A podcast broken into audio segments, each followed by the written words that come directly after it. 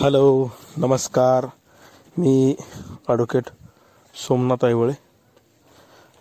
बावीस तारखेला नोव्हेंबरच्या दोन हजार बावीसमध्ये आपल्याशी संवाद साधतोय. नमस्कार पुन्हा एकदा. आपल्यासाठी मी घेऊन आलो आहे legal and stock market adviser या नात्याने. एन एफ ओ अर्थात न्यू फंड ऑफर बऱ्याच जणांना माहिती नाही की एन एफ ओ हे जे आहेत ते एन एफ ओ म्हणजे याचा अर्थ काय? तर साधारणपणे एनमधला जो एन आहे त्याला आपण न्यू असं म्हणतो. एफ यानी की फंड आणि ओ म्हणजे offer new fund offer new fund offer याचा अर्थ असा की म्युच्युअल फंड्स जे आहेत त्या म्युच्युअल फंडाची सुरुवात जी आहे सुरुवातीची जी विक्री आहे ती सुरुवातीची विक्री एन एफ ओ नावाने होत असते. जसं की इनिशियल पब्लिक ऑफरने या शब्दाने आय पी ओ या शब्दाने इक्विटी जे आहे ते इक्विटीची प्रथम विक्री जी आहे फर्स्ट सेल ऑफर जे आहे ती तिथं होत असते.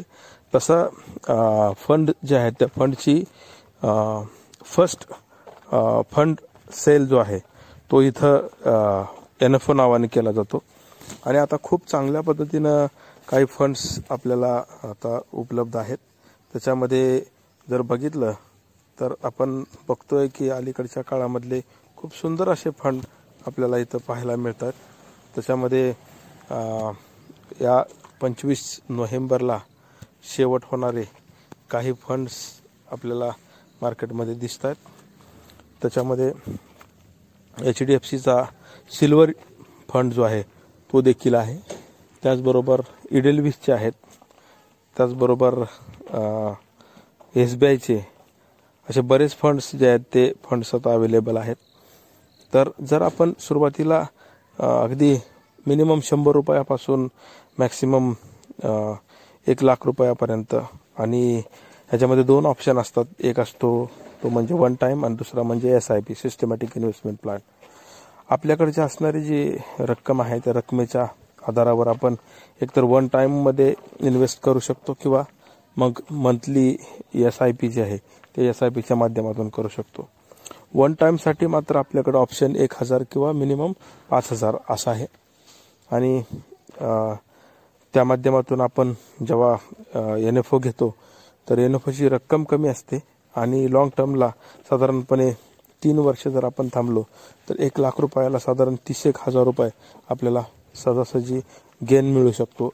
अतिशय उत्तम अशा प्रकारच्या ह्या फायनान्शियल प्रोडक्ट्स आहेत म्युच्युअल फंडाचे तर ह्याच्यामध्ये आपण एंट्री करायला काय हरकत नाही किंवा आपण खरेदी करायला काय हरकत नाही. एक उत्तम पर्याय म्हणून आपण याच्याकडे पाहू शकता. धन्यवाद. धन्यवाद. आपल्याला ही जर माहिती आवडली असेल तर लाईक करा शेअर करा आणि सबस्क्राईब करा.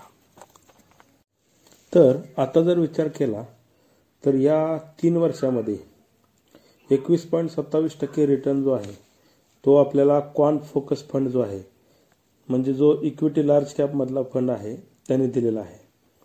तर इक्विटी लार्ज आणि मिड कॅपमध्ये जर बघितलं तर या तीन वर्षामध्ये सगळ्यात जास्त जो आपल्याला मिळालेला रिटर्न आहे तो चोवीस पॉईंट चोवीस टक्के तो सुद्धा quant large and mid cap यानेच दिलेला आहे.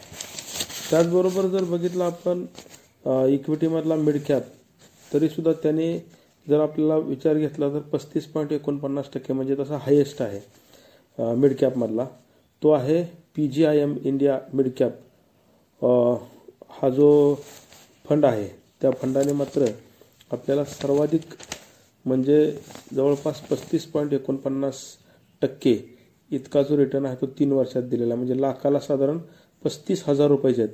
ते आपल्याला P G I M India mid cap opportunities fund याने दिलेले आहेत. त्याचबरोबर जर आपण विचार केला तर व्हॅल्यू ओरिएंटेड जो इक्विटी फंड आहे त्याच्यामध्ये S B I contra fund हा जो म्युच्युअल फंड आहे हा जवळपास लाखाला तीस हजार रुपये या तीन वर्षात त्यांनी दिलेले आहेत. अशा पद्धतीने हे आपल्याला म्युच्युअल फंड जे आहेत ते म्युच्युअल फंड चांगले म्युच्युअल फंड म्हणून पाहता येतील. त्याचबरोबर जर बघितलं फ्लेक्सी कॅपिटलमध्ये फाईव्ह इयरचा रिटर्न जर विचारात घेतला तर तो सगळ्यात जास्त जो दिला आहे आपल्याला तो क्वांट फ्लेक्सी कॅप फंडमध्ये अठरा पॉईंट पंच्याऐंशी म्हणजे जवळपास लाखाला एकोणीस हजाराच्या आसपास पाच वर्षात त्यांनी रिटर्न दिलेला आहे. आणि ॲग्रेसिव्ह जर विचारात घेतला आपण फाय इयर्समध्ये हायब्रिडमध्ये तर तो आहे सगळ्यात जास्त रिटर्न देणारा क्वांट अब्सोल्यूट फंड म्हणून. त्यामुळे का क्वांटचे जे काही फंड आहेत ते बऱ्यापैकी चांगले फंड्स आपल्याला उपलब्ध होतात. पी टी डब्ल्यू आपण जर बघितलं तर त्या अर्थानं जर आपण बघितलं तर खूप चांगल्या पद्धतीनं आपल्याला काही फंड्स जे आहेत ते फंड्स विचारात घ्यावे लागतील. आणि शेवटचं आपल्यासाठी मी माहिती आपल्याला अशी देतोय की जर व्ही मार्ट हा जो स्टॉक आहे तो व्ही मार्ट स्टॉक जर आपण सध्या घेतला साधारण आपल्याला तो आता चालू भावानं मिळू शकतो. सत्तावीसशे साठच्या आसपास. तो साधारण तीन हजार रुपयापर्यंत एक पाच सहा महिन्याच्या का काळात जाणार आहे. तर ज्याला थोडेफार अपसेट पाहिजे आणि चांगला स्टॉक आहे व्ही मार्ट तर आपल्या स्टॉक बास्केटमध्ये घ्यायला काय हरकत नाही. त्याचबरोबर L I C housing finance सध्या टॉप रँकमध्ये आहे कारण त्याचा जर रेव्हेन्यू बघितला तर सत्तावीस टक्क्यांपर्यंत आहे. आणि नेट प्रॉफिट बघितलं तर त्र्याऐंशी टक्के आहे. त्यांचा प्रॉफिट अर्निंग रेशो आहे तो आठ पॉईंट एट त्र्याऐंशी. आणि प्रॉफिट बिफोर टॅक्स बघितला तर झिरो पॉईंट पंच्याऐंशी. डिव्हिडंड यील्ड रेशो खूप चांगला आहे. दोन पॉईंट तेवीस. आणि डाऊनसाईड रिस्क जवळपास दीड टक्का आहे. बेरबेटा दीड टक्का आहे. आणि एकूणच बघितला तर ह्या ह्याची किंमत आता जी चालू आहे तीनशे शहात्तर रुपये आहे. तर अपसाईड मुवमेंट साधारण चारशे रुपयापर्यंत आहे. धन्यवाद. फास्ट फिस्ट म्हणून आपण बघूया. जे आपले इक्विटी फंड मॅनेजर आहेत आणि काही म्युच्युअल फंड मॅनेजर आहेत त्यांनी काही स्टॉक्स जे आहेत ते खरेदी केलेले आहेत. त्याच्यामध्ये कजारिया सिरामिक्स आता जवळपास वीस टक्क्यापर्यंत म्युच्युअल फंडवाल्यांनी खरेदी केले त्याचबरोबर I C I C Lombard General Insurance हा जवळपास चौदा टक्के खरेदी केला आहे कमिन्स इंडिया वीस टक्के. लॉरिस लॅब पाच टक्के.